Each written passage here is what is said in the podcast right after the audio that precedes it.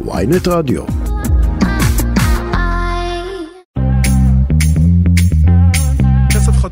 התוכנית הכלכלית של ynet רדיו. שלום לכם, שבוע חדש. דן רבן עורך את התוכנית, צליל שילוח יהיה לביצוע הטכני. אני כאמור רועי כץ, ולנו יש שעה מלאה מלאה עבורכם.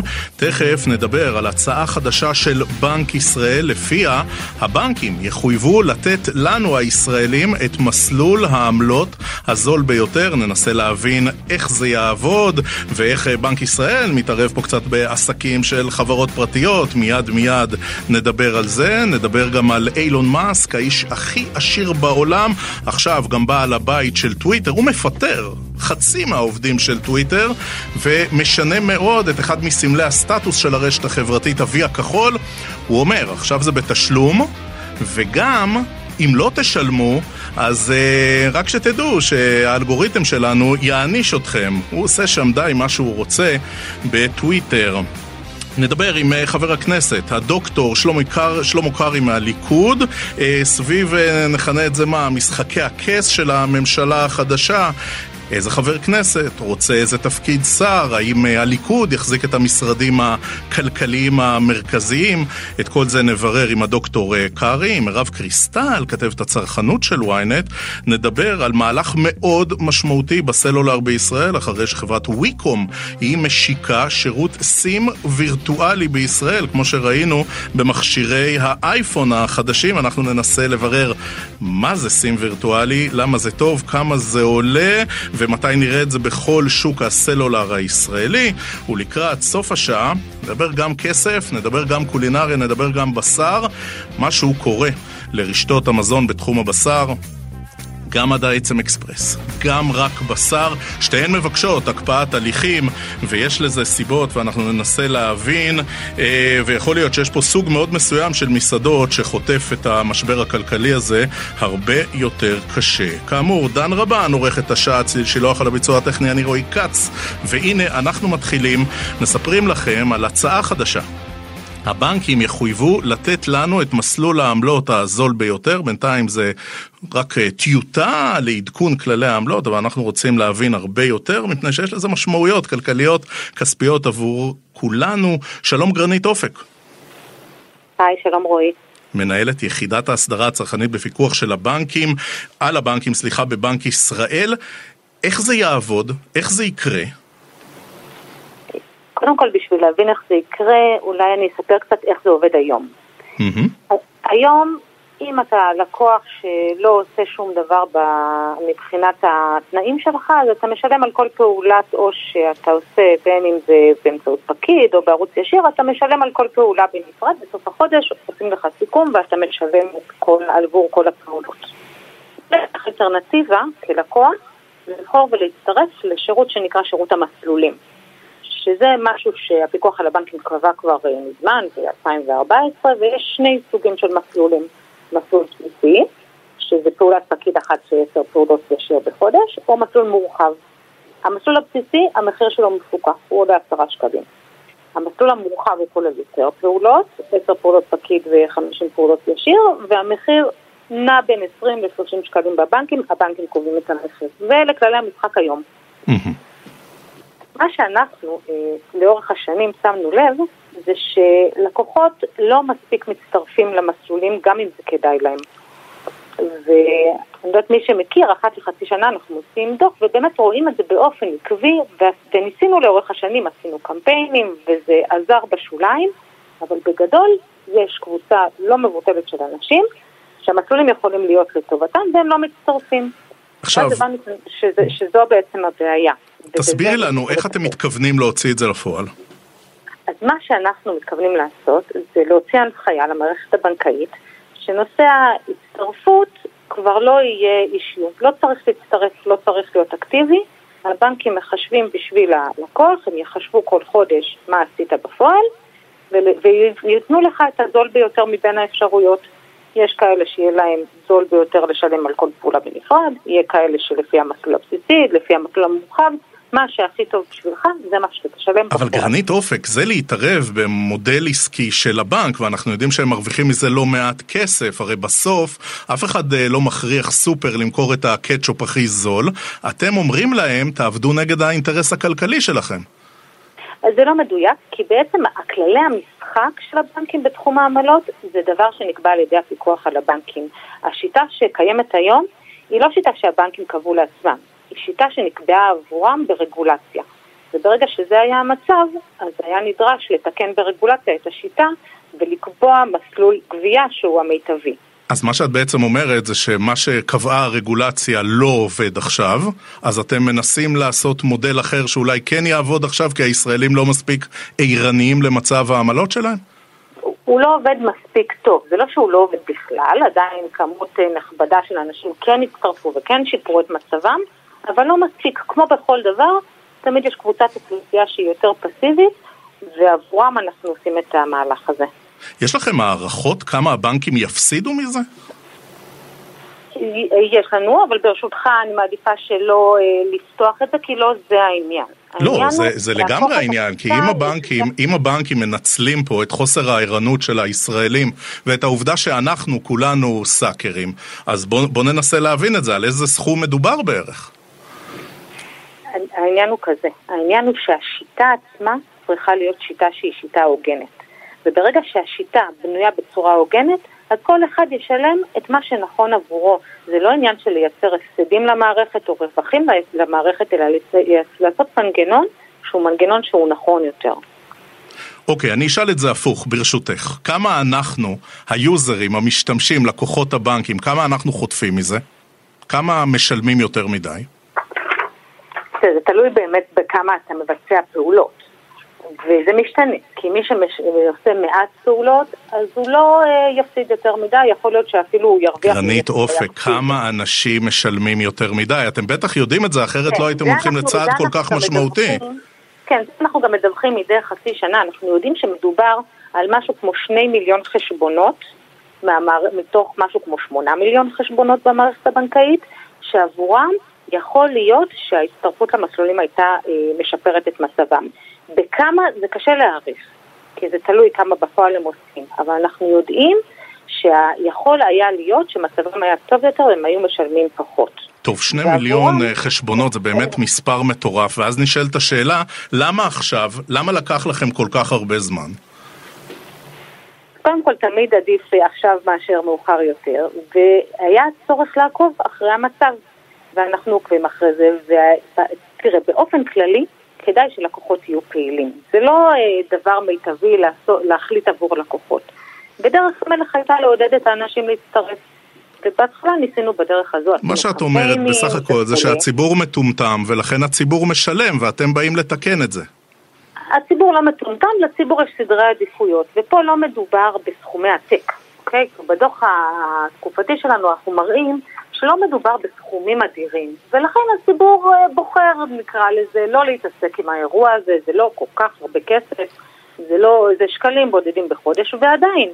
כדאי לשלם אה, פחות. לא, זה שקלים בודדים בחודש במינימום, לפי הפרסום שלכם זה יכול להיות גם מאות שקלים בחודש, זה הרבה כסף. זה יכול להיות הרבה כסף, תלוי כמה אתה פעיל. אגב, אני אה, רוצה, אם כבר אנחנו מדברים, רועי, לספר, כי זה לא הצד היחידי שאנחנו רוצים לקדם בעדכון הזה, Mm-hmm. אנחנו רוצים אה, ליצור מסלול נוסף, הוא, הוא כבר היום קיים, אבל להרחיב אותו, הוא נקרא מסלול מורחב פלוס, שהוא מסלול שיתאים לאנשים שהם יותר מתוחכמים, יותר פעילים, שעושים גם פעילות בנקאית יותר ענפה בתחומים שונים, ושם בעצם לא תהיה הגבלה בכמות של פעולות העו"ש. כי בתחילת השיחה הסברתי שבמסלולים האוסיב המורחב יש איזשהו קאפ, כן. במסלול הזה זה יהיה ללא הגבלה. וזה מסלול מעניין, שיהיה מעניין לעקוב אחריו לאורך זמן ולראות מה קורה לו. אה, ויכול להיות, אנחנו עכשיו חושבים ומייעדים אותו ללקוחות יותר פעילים, אבל אולי לא, אולי נגלה בהמשך שהוא אה, כן. מסלול לתפוס. גרנית אופק, אה, עוד שאלה אחת ברשותך בדקה שנותרה לנו. דיברת על שני מיליון חשבונות, לא בטוח שזה בהכרח שני מיליון משתמשים, אבל אתם יודעים את הפרופיל, נגיד, של המשתמשים שנפגעים מהדבר הזה בצורה הרבה ביותר? גברים, נשים, גילאים, אזורים, אתם יודעים? אז זה יפה שאתה שואל באמת לגבי פרופיל של לקוחות. הפילוח הזה של החשבונות הוא סך הכל חשבונות, הוא ללא פילוח, אבל כן יש קבוצת אוכלוסייה שהיא מאוד חשובה, וזו קבוצת אוכלוסייה של העסקים הקטנים. וגם לגביה אנחנו מתכוונים לעשות שני מהלכים שהם מאוד דרמטיים, ובאמת בדקה שנשארה אני אשמח לעדכן גם לגבי זה. בקצרה. כי עבורם זה ממש מהפכה. עסק קטן היום, אה, לפי הכללים, מוגדר עסק שהוא עד מחזור של חמישה מיליון שקלים. ומי שנכנס להגדרה הזו יכול ליהנות מתעריפון מוזל. אנחנו מתכוונים להעלות את הסף, להעלות את זה לעשרה מיליון ש"ח. הרבה מאוד עסקים נוספים יוכלו ליהנות מהמחיר המוזל. Mm-hmm. וחוץ מזה, מעבר להגדלת הסף, אנחנו גם רוצים לשנות את ברירת המחדל. אם היום עסק קטן צריך לבוא ולהוכיח שהוא עסק קטן ולבקש את התעריפון המוזל, המציאות הזאת תשתנה. אתה תהיה עסק מוזל, אלא אם הוכח אחרת, וזה מהפכה עבור העסקים הקטנים. גרנית אופק, מנהלת יחידת ההסדרה הצרכנית בפיקוח על הבנקים של בנק ישראל. תודה גברתי, תודה על השיחה. תודה לך. עכשיו עוברים לרשת החברתית טוויטר, שם אין רגע שקט מהרגע שהאיש העשיר ביותר בעולם, אילון מאסק, רכש את הרשת ב-44 מיליארד דולר באולפן ynet רדיו. נמצא רועי יאן, כתב הטכנולוגיה של ynet. שלום רועי. אהלן, מה נשמע? אני בטוב, אצלך? אה, מצוין, מצוין. טוב, אז אה, בוא נתחיל קצת בסדר גודל. אה, מה, הוא חתך חצי מעובדי טוויטר? אה, קודם כל הוא פיטר את רוב הסגל הבכיר של החברה אה, ואחרי שהוא עשה את זה הוא פיטר בסוף השבוע האחרון 3,700 עובדים שזה פחות או יותר מחצית מעובדי טוויטר. עכשיו, אה, היו איזה קריטריונים? זאת אומרת, חטיבות מסוימות, אה, אגפים מסוימים, לפי מה אה, נקבע מודל הפיטורים? אה, האמת שפיטורים היו אה, די רחבים, אני יודע שהוא פיטר גם מחטיבות בתחום הבינה המלאכותית, גם אה, בתחום הבטיחות, אה, גם, בתחום, אה, גם בתחום המוצרים. הוא פיטר באמת המון המון אנשים, חלקם אנשי מפתח, אה, לא ברור למה, הוא גם סגר את ה... אחרי שהוא פיטר את כולם, הוא סגר את המשרדים בסן פרנסיסקו למשך יממה. אמר שהוא uh, צריך ככה לשמור על הבטיחות של המערכות ושל המשתמשים ולכן כל מי שפוטר uh, שלא יגיע לעבודה uh, למשך יום שלם. Mm. עכשיו היו דיבורים על זה שהוא פיטר מחלקה שלמה שאחראית להרים את טוויטר במקרה של תקלה טכנית. עכשיו זה נכון איך זה יעבוד מה קורה אם יש תקלה טכנית זאת אומרת ההחלטות שלו הן החלטות בשלב הזה שהן החלטות רציונליות בכלל. א', אני לא, אני לא שמעתי על העניין של, אה, של המחלקה mm-hmm. שאחראית לטיפול בתקלות, ואם כן, אז אני חושב שזו בעיה. אני חושב שרוב המעשים, אה, רוב האקטים של אה, מאסק, זה אקטים מאוד מאוד פוליטיים. הם נורא נורא, תשים לב, נורא נורא צבעוניים, נורא נורא כותרות, נורא נורא אה, אה, לעשות עניין ורעש. אני לא יודע כמה הוא עומד מאחורי ההחלטות של עצמו, קשה באמת להעריך את האיש הזה בימים האלה. אה, לדעתי הוא פשוט עושה קרנבל שלם מטוויטר כי הוא חפר לעצמו בור ומאוד מאוד יהיה לו קשה לצאת ממנו בעיניי. רויאן אתה יודע אנחנו רגילים לאילון מאסק שהוא באמת אה, איש גחמות לא זרות לו והוא גם אה, אוהב מאוד את אור הזרקורים ושידברו עליו אבל יכול להיות שמשהו פה הוא כבר לא הוא כבר לא בגדר החלטות קודם הגדרתי את זה רציונליות אני, אתה יודע מה אני אעבור לשפה שהיא יותר סלנגית הוא התחרפן? חד משמעית. חד משמעית. עד כדי כך. כן כן אני חושב שהוא שוב אמרתי הוא חפר לעצמו בור בעיניי יהיה לו מאוד מאוד קשה לצאת מהבור. הוא, הוא קנה את טוויטר בסכום אה, מטורף כן? 44 מיליארד דולר זה לא סכום אה, שקל אה, ככה פשוט לזרוק אולי לאילון מאסק כן אבל זה עדיין אתה אומר טוויטר לא שווה 44 מיליארד דולר כן? זה ברור לכולם. אז אני לא אף אחד לא מבין איך באמת הוא הגיע למצב שהוא קנה אותה בסכום הזה שהיה אמור להיות יותר גבוה דרך אגב זה אמור להיות 54 וחצי. אז זה תחום כאילו זה סכום כאילו לא נורמלי. וקשה קשה לראות לאן זה ילך. טוב, רויאן, בוא נדבר על אחד מסמלי הסטטוס של רשת טוויטר, הוא ה-V הכחול, אמ, שלמי שיש אותו, זה לא רק אומר שהוא מאומץ, זה גם אומר שהוא אה, משהו ומישהו. עכשיו אילון מאסק אומר שני דברים, א', אין יותר V כחול בחינם, נדמה לי שהוא מתמחר את זה במה, 8 דולרים או משהו כזה, כן, והדבר השני, הוא גם שם סנקציה, הוא אומר לא תשלמו לי, האלגוריתם שלי יעניש אתכם ולא יראו מה אתם כותבים. Uh, כן אז מה שבעצם הוא עשה הוא שחרר סוג של עדכון למנוי טוויטר בלו uh, שזה המנוי בתשלום של uh, טוויטר. Uh, בעצם מה שהוא עושה בדבר הזה uh, הוא החליט שכל מי שרוצה שלא וי כחול יהיה חייב להיות מנוי לטוויטר בלו. הוי הכחול שוב זה וי שניתן לאנשים כדי לאמת את החשבון שלהם להראות שהם לא בוטים או משתמשים מזויפים זה בעיקר רלוונטי לסלבריטאים ופוליטיקאים. אה, אבל עדיין אה, יש אנשים שמחפשים את ה-V הכחול הזה ועכשיו הוא אקסקלוסיבי בלבד למשתמשי טוויטר בלו. מעבר לזה כן הוא גם אמר שמי שיהיה מנוי לטוויטר בלו יקבל העדפה בפיד זאת אומרת תכנים שהוא יעלה יופיעו למעלה יותר ויזכו ליותר חשיפה. אני לא יודע להגיד כמה בהשוואה לאנשים שהם לא משתמשים בטוויטר בלו אבל עדיין זה דרך מאוד מאוד קלה של מאסק להראות של כזה היי אני השולט פה ואם לא תעשו מה שאני אומר אתם תסבלו. עכשיו מה זה גם קצת להביא בראש לאותם משתמשים מאומתים שכאמור הם תמיד קודם כל זה היה מאוד נחשק וזה תמיד לימד שאתה עיתונאי נחשב או ספורטאי נחשב או פוליטיקאי נחשב אז הוא, הוא קצת מראה להם מי בעל הבית פה. תראה, אה, ברוב המקרים גם בפלטפורמות שהן לא טוויטר, אבי הכחול הוא בעצם סוג של תהליך אימות שהבעלים של אותה פלטפורמה עושה. גם פייסבוק, גם אה, אינסטגרם, כל מי שיש לו אבי כחול בפלטפורמות האלה זה אדם או גוף כלשהו שקיבל אישור רשמי מטעם אותם אה, חברות, שהדף שהוא מנהל בפלטפורמה הוא חוקי והוא מאומת והוא אמיתי. זה, זה בהתחלה, אתה יודע, עכשיו מה שקורה בעצם זה שכל אחד יכול לקבל וי כחול, אז בעצם אתה שואל את עצמך, רגע, אז מה, מה היעילות של הוי הכחול הזה? איך אני יכול להבטיח שזה שיש לו וי כחול זה אומר שהוא אשכרה מאומת או שיש פה עכשיו איזשהו סיפור של הוא קנה את Twitter Blue בשביל שיהיה לו את ה-V הכחול ויגיד היי לי יש ולכם אין.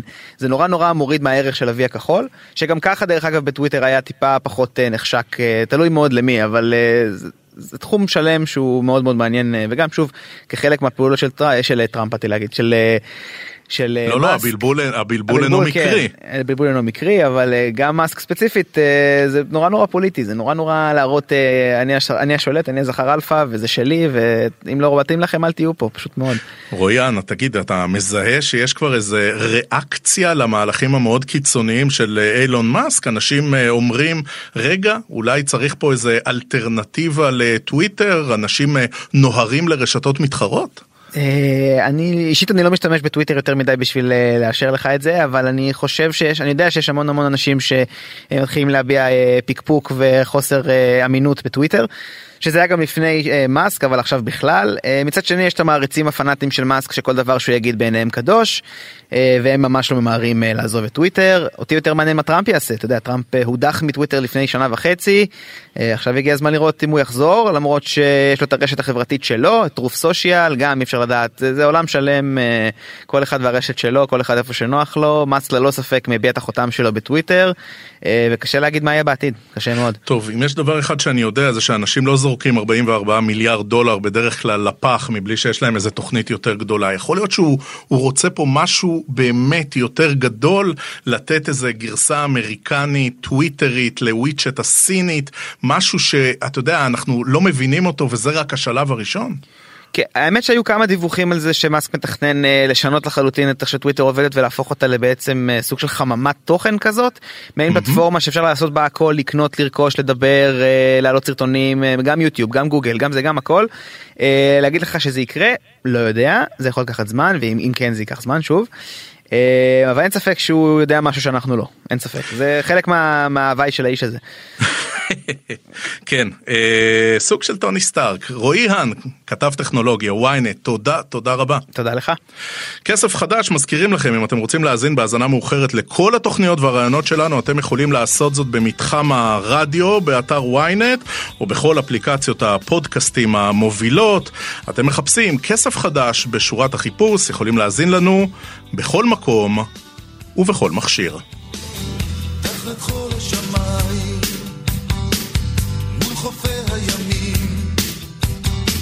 כסף חדש, התוכנית הכלכלית של ynet רדיו. עכשיו אנחנו רוצים לדבר פוליטיקה, עכשיו אנחנו רוצים לדבר כלכלה. אומרים שלום לחבר הכנסת מהליכוד, שלום לדוקטור שלמה קרעי. שלום רועי, לך ולמאזינים. חבר הכנסת קרעי, איזה, באיזה משרד ממשלתי אתה תכהן בממשלה החדשה? אה, אני עדיין לא יודע כמובן, אה, אני סומך על נתניהו שיקים ממשלה טובה, ממשלה מקצועית, שתתקן ו... תפריח מחדש את האדמה החרוכה שהשאירה לנו הממשלה האחרונה. רגע, רגע, אתה, להיות... נשמע לי, אתה נשמע לי פה מסתייג, יכול להיות שאתה לא תהיה שר בממשלה הבאה? קודם כל הכל יכול להיות, אבל אני מעריך שכן, ושזה יהיה בתפקיד כלכלי כלשהו. אה, בוא, בוא נחכה ונראה, אני לא... אני משאיר לנתניהו שקיבל, אתה יודע, אנחנו מפלגה דמוקרטית ומדינה דמוקרטית, ונתניהו קיבל את הסמכויות להרכיב ממשלה, והוא צריך לעשות את זה כראות עיניו. בהתאם לכל הפקטורים והפרמטרים מסביב, לשותפות הקואליציוניות. למיקומים בפריימריז הפנימיים בתוך הליכוד. אז הנה, אז אני... הנה, הזכרת את הפריימריז, ואתה הגעת גבוה מאוד בפריימריז, אתה רואה חשבון במקצועך, אתה דוקטור להנדסת תעשייה וניהול, נשמע לי שמשרד כלכלי זה המקום עבורך. כן, אני גם, אני גם מעריך שכך יהיה, אבל uh, אלו דברים, אני משאיר לנתניהו באמת אני אקבל את ההחלטות שהוא יקבל בנושא הזה של הקמת הממשלה. לא, אבל אתה, אתה מקורב מאוד לראש הממשלה המיועד, מה ביקשת? אה, דיברנו בזמנו על תיק שהוא תיק כלכלי, תיק כלכלי בעיניי שיכול להחזיר את האור בעיניים של, של תושבי הפריפריה, של הזוגות הצעירים, אה, לפתוח את השווקים לתחרות, בעיקר את השוק הבנקאי ואת המשכנתאות, זה יכול להיות תיק כלכלה, זה יכול להיות תחבורה, זה יכול להיות אה, כל תיק שבו, שבו הוא יחליט לשים אותי, אני אה, מאמין שיש לי את היכולות להוביל לפריצת דרך משמעותית בתיק, בנושא. המסוים הזה, ואני מקווה שכך יהיה, אבל עוד פעם, אני באמת משאיר לנתניהו את, ה, את, כל, את כל, אתה יודע, הוא לא צריך את האישור שלי, יש לו שיקול דעת נרחב ביותר, יש לו ממשלה של 64 עם קואליציה של 64 ולכן אני חושב שבאמת הציבור רוצה ממשלה שתתקן את הנזקים שראינו בשנה וחצי חבר הכנסת שלמה קרעי, אתה יודע, אני שומע את הדיווחים ונשמע שלוקחים לכם את כל הדברים הטובים. זאת אומרת, סמוטריץ' אומר, אני רוצה להיות שר אוצר, אה, יהדות התורה אומרת משרד השיכון, אומרת גם אה, משרד הבריאות. אה, מה נשאר לכם בתיקים הכלכליים המשמעותיים? מה, רק תחבורה, לא? תראה רועי, חשוב קודם כל להבין שאנחנו לא כמו הממשלה הקודמת היוצאת. Mm-hmm. שם אה, אנשים היו מסוכסכים בינם לבין עצמם, כל אחד אה, משמיץ ומתחרה אחד נגד השני, ולכן באמת הייתה חשיבות מאוד גדולה למי יתפוס, מפלגת השלטון למשל חייבת לתפוס תיק מסוים, כי אחרת יתקעו לו מקלות בגלגלים לאורך כל, לאורך כל הקדנציה. כאן מדובר במחנה שעמד איתן, באופוזיציה, כנגד כל הסיכויים, כנגד כל החוקים שהעבירו וניסו לפ, לפרק אותנו ואתה יודע, לפרוץ איזה סדק בחומה שבנינו והמחנה הזה מאוחד ויש בינו לבין עצמו הרמוניה מאוד מופלאה וכולם אה, מאוחדים במטרה אז, אז, אני, אז, אני, מחש... אז, אני ממשיך, אז אני ממשיך את העדות הפנימית שלך על ההרמוניה. בצלאל סמוטריץ', הוא יהיה שר אוצר טוב לממשלה הבאה? אני חושב שיכול להיות שר אוצר מצוין. אה, ראינו אותו בתחבורה, עשה עבודה מצוינת, ואני חושב אה, שיש לו, שהוא בעד שוק חופשי ותחרות, הוא ליברל עם השקפת עולם כלכלית כמו שאנחנו מאמינים בה.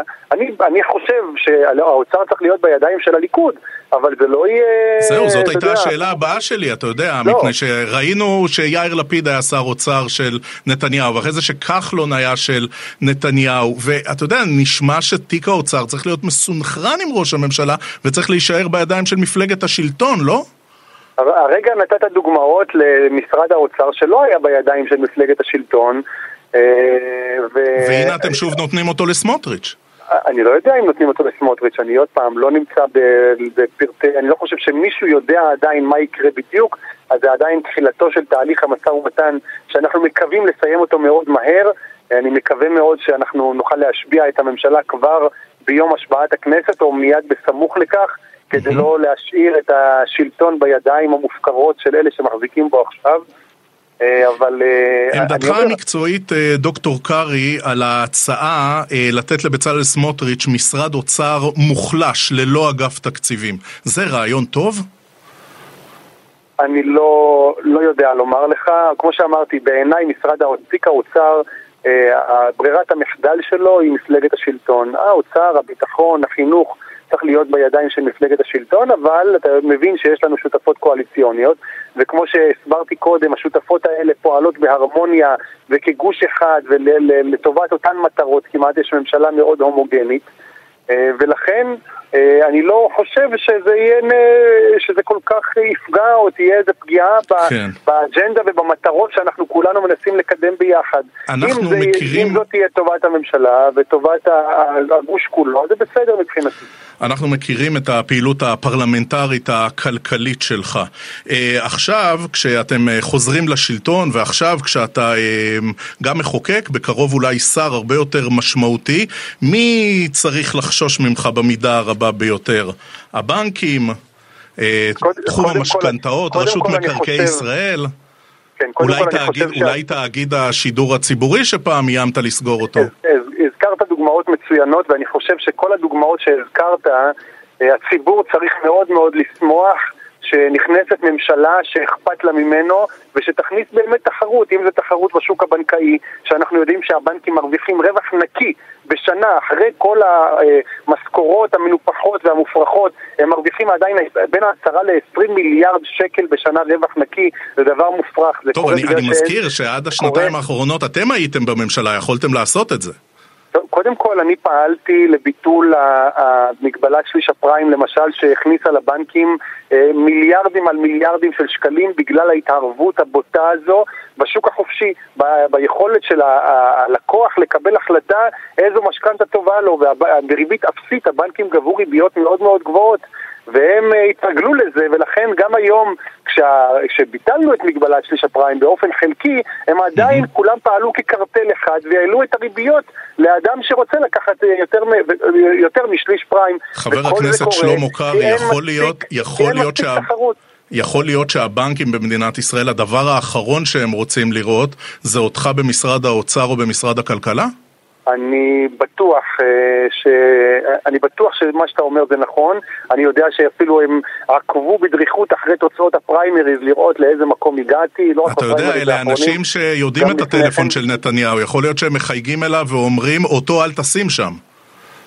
אה, תראה, אני, קודם כל אני... אה, מהיכרותי את נתניהו אני יודע שחשובה לו טובת מדינת ישראל וביטחונם ורווחתם של אזרחי ישראל ולכן אה, לחצים כאלו לא ישפיעו אה, כשאנחנו רוצים להוזיל את יוקר המחיה ולהנמיך את הלהבות של האינפלציה שמשתוללת. שמתקשר יושב ראש בנק או מנכ"ל של בנק, גם לראש ממשלה מיועד, לוקחים את השיחה, דוקטור קרעי. אני חושב שאם ייקחו את השיחה, אז ייקחו אותה בדיוק לכיוון השני. כי כשבנק בא ואומר, אה, אה, אם ייכנס אה, קרעי לתפקיד כזה, אז זה יגרום לנו להרוויח פחות ולאזרחים להרוויח יותר, אני חושב ש, שהרושם אה, יהיה חיובי דווקא, אה, כי, כי מה שאנחנו באמת רוצים וההבטחות שלנו לבוחר הן אה, לבטל, אה, אה, להנמיך את להנמיך את הלהבות של האינפלציה, להוריד את יוקר המחיה, להכניס תחרות, להפחית מכסים, להפחית מיסים, זו האג'נדה שלנו, ו- ואני לא חושב שבנק או, או איגוד הבנקים יכול להשפיע בנושא הזה ולגרום לנו אה, אה, לבטל את התחרות או, או, או לגרום לכך שהמצב יישאר כמו שהוא. אני לא מאמין שדבר כזה יכול לקרות. אה, גם, אה, גם רשות מקרקעי ישראל שהזכרת, אה, רועי, mm-hmm. אני חושב, והגשתי הצעת חוק בנושא שהמדינה תפסיק לספסר בקרקעות בנגב ובגליל. זוגות צעירים צריכים לקבל קרקעות בנגב ובגליל במחירי העלות פיתוח. והצעת החוק הזאת יכולה עכשיו לרוץ בטיל, זה יקרה? אני, אני מאוד מאוד מקווה, ואני אפעל לשם כך, תלוי גם באיזה תפקיד אהיה, אבל אה, לא משנה, אני חושב שכולנו מבינים שהנושא הזה, הנושא הזה של הדיור, שזוגות כבר לא יכולים לחלום את החלום הזה אפילו, זה דבר שהוא נמצא, זה, כולם מדברים עליו, אז הנה אתה רוצה שר, אז הנה אתה רוצה שר אה, במשרד כלכלי, נשמע לי שמשרד השיכון הוא אה, מטרה ראויה עבורך. כן, זה, קודם כל תשמע, אם, החר... אם החרדים כל, יסכימו כל לשחרר את זה ולתת את זה לליכוד, כל, כמובן, כל, כי זה רשום על השם שלהם בטאבו. אז, אז קודם כל החרדים הם שותפים uh, טבעיים ואמיצים ונאמנים שהיו איתנו לאורך השנה וחצי האחרונות uh, באופוזיציה ואם הם מבקשים תיק כזה ויש להם תוכניות, אז אדרבה שיבואו ויקומו ויעשו את מה שהם חושבים. כולנו אה, אה, מאוחדים למען המטרה הזו של הפחתת היוקר, של אה, להחזיר את התקווה לזוגות הצעירים שלנו, לפריפריה, להפוך את הפריפריה למרכז, לעודד שם אנשים שיבואו ויגורו. אבל חבר ו- הכנסת שלמה קרעי, הרי יוקר המחיה לא קרה פה במקרה בשנתיים האחרונות. לא, זה תולדה של כשל ממשלתי של שנים ארוכות. למה אתם לא, לא לוקחים על זה גם אחריות? לא, אבל זה לא נכון, הרי אתה רואה את כל העשור של נתניהו, למשל האינפלציה, הייתה ממוצע של חצי אחוז בשנה. נכון, אבל כשאני מסתכל על מחירי ירקות ופירות, כשאני מסתכל על מחירי ירקות ופירות שקפצו ב-100% בעשור האחרון, זה העשור שלכם. מחירי הדיור, זה העשור שלכם, זה לא של הממשלה האחרונה. דווקא מחירי הדיור בשנים 2016 עד 2018, אפילו הייתה ירידה במחירי הדיור, ירידה קלה. אה, היו תוכניות, אני לא אומר שהכל היה מושלם. חבר הכנסת קרעי, עוד מעט תיתן קרדיט למשה כחלון ובכלל.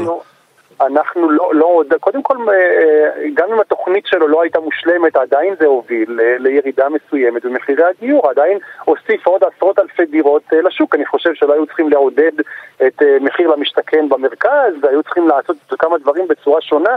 אבל, אה, אבל בטח, ש, בטח שלא באנו בממשלת נתניהו והעלינו מיסים ופגענו בפריפריה והכפלנו את התעריפים של התחבורה הציבורית בפריפריה כדי להוריד כמה עשרות אגורות בתל אביב ולא העלינו מיסים על החד פעמי והשתייה המתוקה. אז הנה, אה, אה, עכשיו אה, תוכלו להחזיר את הגלגל לאחור. חבר הכנסת הדוקטור שלמה קרעי מהליכוד. אמ, אנחנו מאוד אה, מודים לך על השיחה, אני, תודה אני חושב, אדוני. תודה רועי, אני חושב שאזרחי ישראל קמו לשחר של עידן חדש, עידן שבו הממשלה תפעל למענם ולא לטובת אה, ג'ובים ונורבגים ושרים בלי תיק, ורק טוב יצא מזה בעזרת השם. חבר הכנסת שלמה קרעי, תודה לך. תודה רועי. אנחנו תכף נדבר על uh, מהפכה בתחום הסלולר, סוף להחלפות הסים עם uh, חברה חדשה שמציעה לנו סים וירטואלי וגם נדבר על מה קורה לרשתות המזון, במיוחד, אגב, בתחום הבשר, כי גם עד העצם אקספרס וגם רק בשר, שתי הרשתות המצליחות, ואם יורשה לי גם הטעימות האלה, מבקשות הקפאת הליכים. כסף חדש, התוכנית הכלכלית של ynet רדיו, הפסקה קצרה, מיד חוזרים.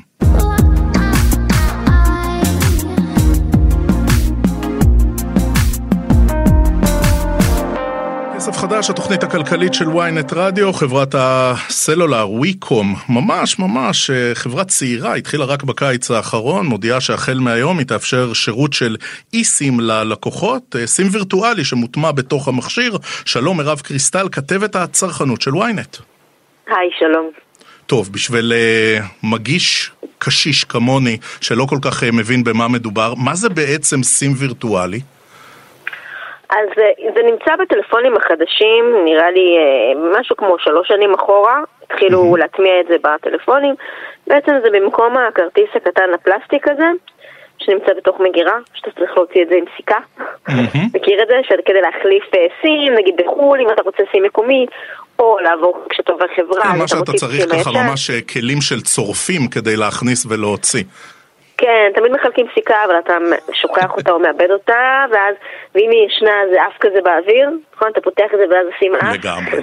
אז uh, במקום זה, בעצם uh, שבב בתוך המכשיר, כשההפעלה שלו היא באמצעות קוד, כמו שהכרטיס עצמו הוא לא רק פלסטיק, אלא יש בו איזשהו קוד, איזשהו, איזושהי הצפנה שבעצם משייכת את המכשיר למספר שהוא משוייך אליך.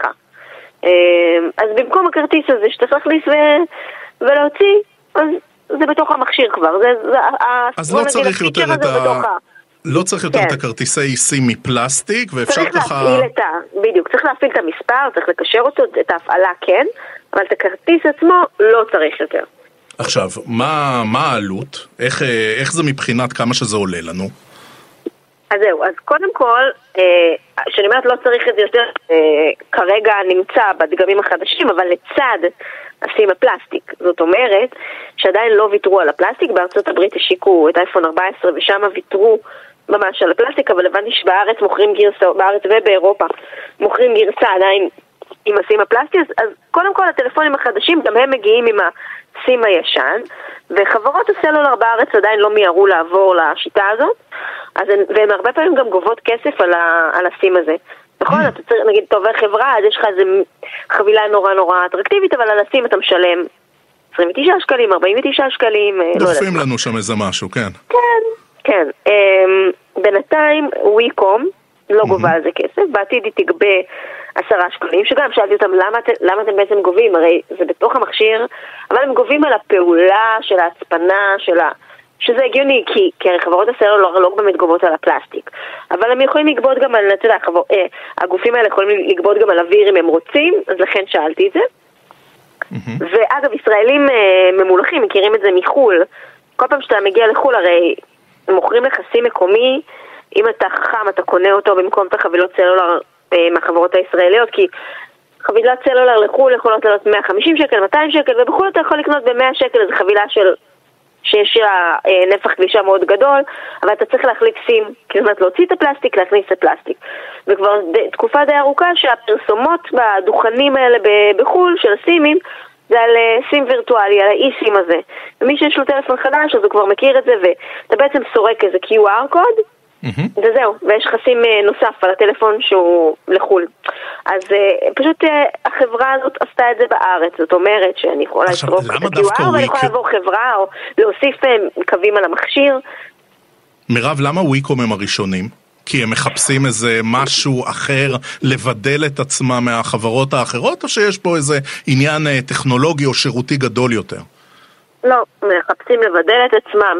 זה לא חברה חדשה, זה. זה בעצם גלגול של אקספון שהפכו ל-We4G ועכשיו זה WeCom, הם אה, חולקים רשת עם סלקום, הם פשוט רוצים לבדל את עצמם, להיות יותר צעירים, כשאתה יותר צעיר אתה יותר חדשן, אתה יותר מכיר. איך הם ביחס לאחרים מבחינת כמות משתמשים? הם פקטור בתוך השוק? כן, אה, תראה, גם, גם רמי לוי, רמי לוי תקשורת, זה לא אחת מחברות הענק, הרי יש לנו את סלקום, פלאפון, יש את פרטנר אה, ויש גם את הוט מובייל. אלה החברות הגדולות. ויש כמה חברות קטנות. הם קטנים, הם לא פתקונים, אבל כן, הם פקטור, ו- וכמובן שאם אם זה מושך אותך, אז אתה אולי תרצה להצטרף ככה. אני לא יודעת אם זה ספציפית איזה גורם משיכה אדיר, אבל uh, יש להם חבילות יחסית זולות. הייתה להם, uh, יש להם חבילת סלולר גם עם, עם איזה נפח גלישה מאוד גדול בחו"ל. Mm-hmm. וזה מש, זה נראה לי יותר משך אנשים, למרות שגם זה, אתה יודע, זה תלוי מתי אתה טס לחו"ל. זה היה איזה 50 גיגה לחו"ל, משהו כזה, שזה כבר כלול בחבילה, שזה כמות אדירה לעומת מה שמוכרים בחברות הסלולר במחיר מאוד גבוה, אז הם נתנו את זה במסגרת התשלום החודשי. אז יש להם כל מיני הצעות אטרקטיביות, הם מנסים למשוך לקוחות. כאן זה בעיקר אקט של חדשנות, של שיווק. אני לא בטוחה שיהיו הרבה לקוחות שיגידו, אה, יש להם אינסטינקטור, זהו, זאת הייתה ממש השאלה המתבקשת, על, על איזה כמות של סלולרים תומכים אנחנו מדברים פה בארץ, או שהם בונים על עוד שנה, שנתיים, וגם אה, מקבלים פה הרבה מאוד אה, סיקור טכנולוגי חיובי. קודם כל, סיקור טכנולוגי חיובי זה כי הם באמת, כי הגיע הזמן שזה יהיה בארץ. נכון. כי אתה רואה את זה באירופה, זה כבר קיים ברשתות. אז זה בסדר. אה, האם זה באמת אה, אטרקטיבי? לדעתי לא כגורם משיכה, מה שיותר מושך אותי זה יותר גלישה ופחות כסף, זה מה שמעניין אותי. נכון שאם זה מגיע גם עם זה שאני לא צריכה להחליף את הדבר, את הפלסטיק הזה, וואו, נהדר. אבל זה לא הדבר הבלעדי, צריך כמה דברים.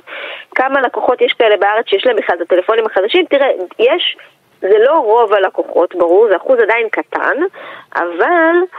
אה, המגמה ברורה, זה הולך לשם. כן, כן, הישראלים גם חדשנים כאלה, בדרך כלל כשיש דגם חדש של האייפון של גלקסי קונים, אז זו המגמה. אז הנה, אם אנחנו, אם אנחנו early adapters, אז הנה זה מגיע גם לפה, הסים הווירטואלי, מירב קריסטל, כתבת הצרכנות של ynet, תודה, תודה רבה. תודה.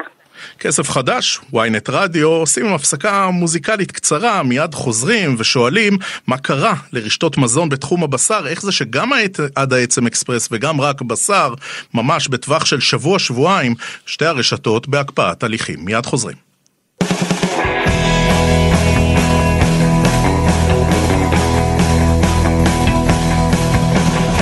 ריינס, הם יכולים להרשות לעצמם אה, הילוך איטי, אנחנו בכסף חדש מכניסים הילוך, רוצים לברר מה קורה לרשתות אה, מזון, לא מזון מהיר, משהו כזה באמצע, בין מסעדות למזון מהיר בתחום הבשר. אה, השבועיים האחרונים היו שבועיים מדממים, גם עבור עד העצם אקספרס, גם עבור רק בשר, שתי הרשתות מבקשות הקפאת הליכים. אנחנו אומרים שלום לשי ברמן, מנכ"ל איגוד המסעדות, שלום שי. אהלן, ערב טוב. טוב, אה, מה קורה? זה מקרי? זה לא מקרי? אה, זה מעיד משהו על אה, שוק המזון והמסעדות בישראל בכלל? תראה, קודם כל, הקפאת הליכים אה, שמגיעים למצב הזה זה לא משהו שקורה ביום-יומיים, זה תהליך שכנראה אה, כבר נמשך אה, חודשים או שנים לפעמים של הידרדרות בפעילות העסקית, ושעד שמגיעים למצב של הקפאת הליכים. אה, צר לי שזה המצב, כי אני, אני מכיר במקרה חלק מבעלי הרשת, לפחות הבעלים של רק בשר, שהם אנשים פשוט נפלאים, יגעי כפיים, שעבדו מאוד מאוד קשה ונכנעו בסופו של דבר לתנאי השוק. שהם פשוט הולכים נגדם. אז רגע, מה עם תנאי השוק, שאתה אומר שהם נכנעו אליהם? מה, מה עם תנאי השוק שגרמו לזה שהם לא יכולים יותר לפעול. ולהצליח? אני מזכיר, הם פעלו הרבה שנים בהצלחה יתרה. נכון, נכון, נכון. אני חושב שקודם כל הנושא של הקורונה בוודאי פגע בהם, ובכלל, בפרט בנושא הבשר, אה, ובכלל בצורה רוחבית בענף שלנו אנחנו רואים שחיקה מאוד גדולה ברווחיות. זאת אומרת, יש עדיין פופולריות, יש עדיין תנועה של לקוחות, אפילו תנועה ערה, אבל הרווחיות מאוד נשחקת, וזה בגלל עלייה בחומרי הגלם, בייחוד בנושא של הבשר, ועלייה בעלויות התפעול, ובעיקר בעלויות הלייבור, עלות הכוח אדם, שמאוד שחקה את, את, את התעשייה שלנו. אנחנו גם, ואני אומר את זה ומה, בתחום, רבה, בתחום הבשר, שמטבע הדברים לפוד קוסט יש אה, עלות משמעותית, אי אפשר כבר להשית את זה יותר על הלקוחות כי הם פשוט לא ישלמו?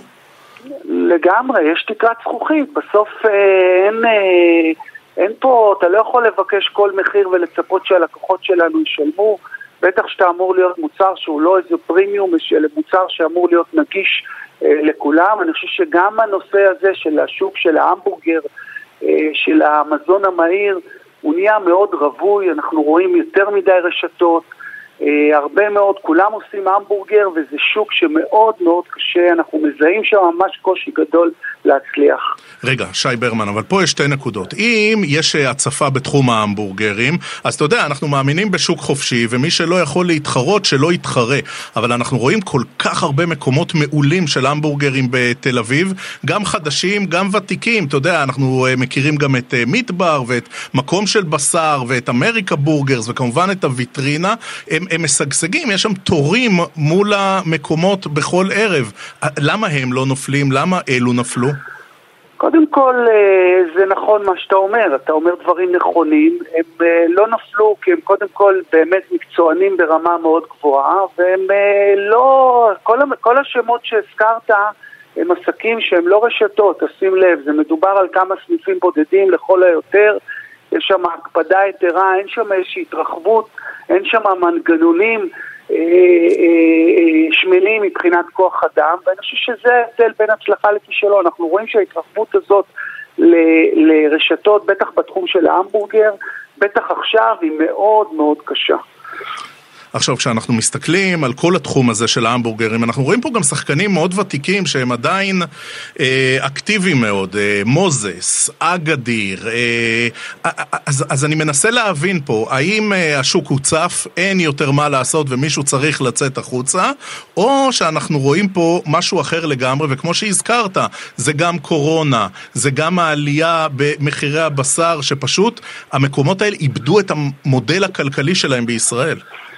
כן, אפשר גם uh, עוד אופציה של ג' או ד', שכל התשובות נכונות, אז uh, אני מניח שזה ערבוב של כמה דברים, זה אחד השפה של השוק, ושניים כל הסיבות האחרות שהזכרנו, שהן נכונות לא רק לתחום של ההמבורגר והזה, אנחנו רואים את זה בהרבה, אנחנו מתחילים לזהות איזושהי האטה במסעדות היוקרה למשל, שזה לא משהו שהוא, אה, אה, זה אנחנו רואים שהרבה יותר קשה... שי ברמן. איזה האטה, איפה אתה מזהה את זה? אי אפשר למצוא מקומות למסעדות הטובות של תל אביב. אז אנחנו במסעדות הטובות, או שזה מדברים... שופוני וכולם מרמים, זה גם יכול לא, להיות. לא, לא, לא, לא, זה לא שופוני, אבל סביר להניח שהמקומות שאתה לא מצליח למצוא בהם מקום בסוף שבוע, אם תתקשר בתחילת השבוע, סביר להניח שתמצא.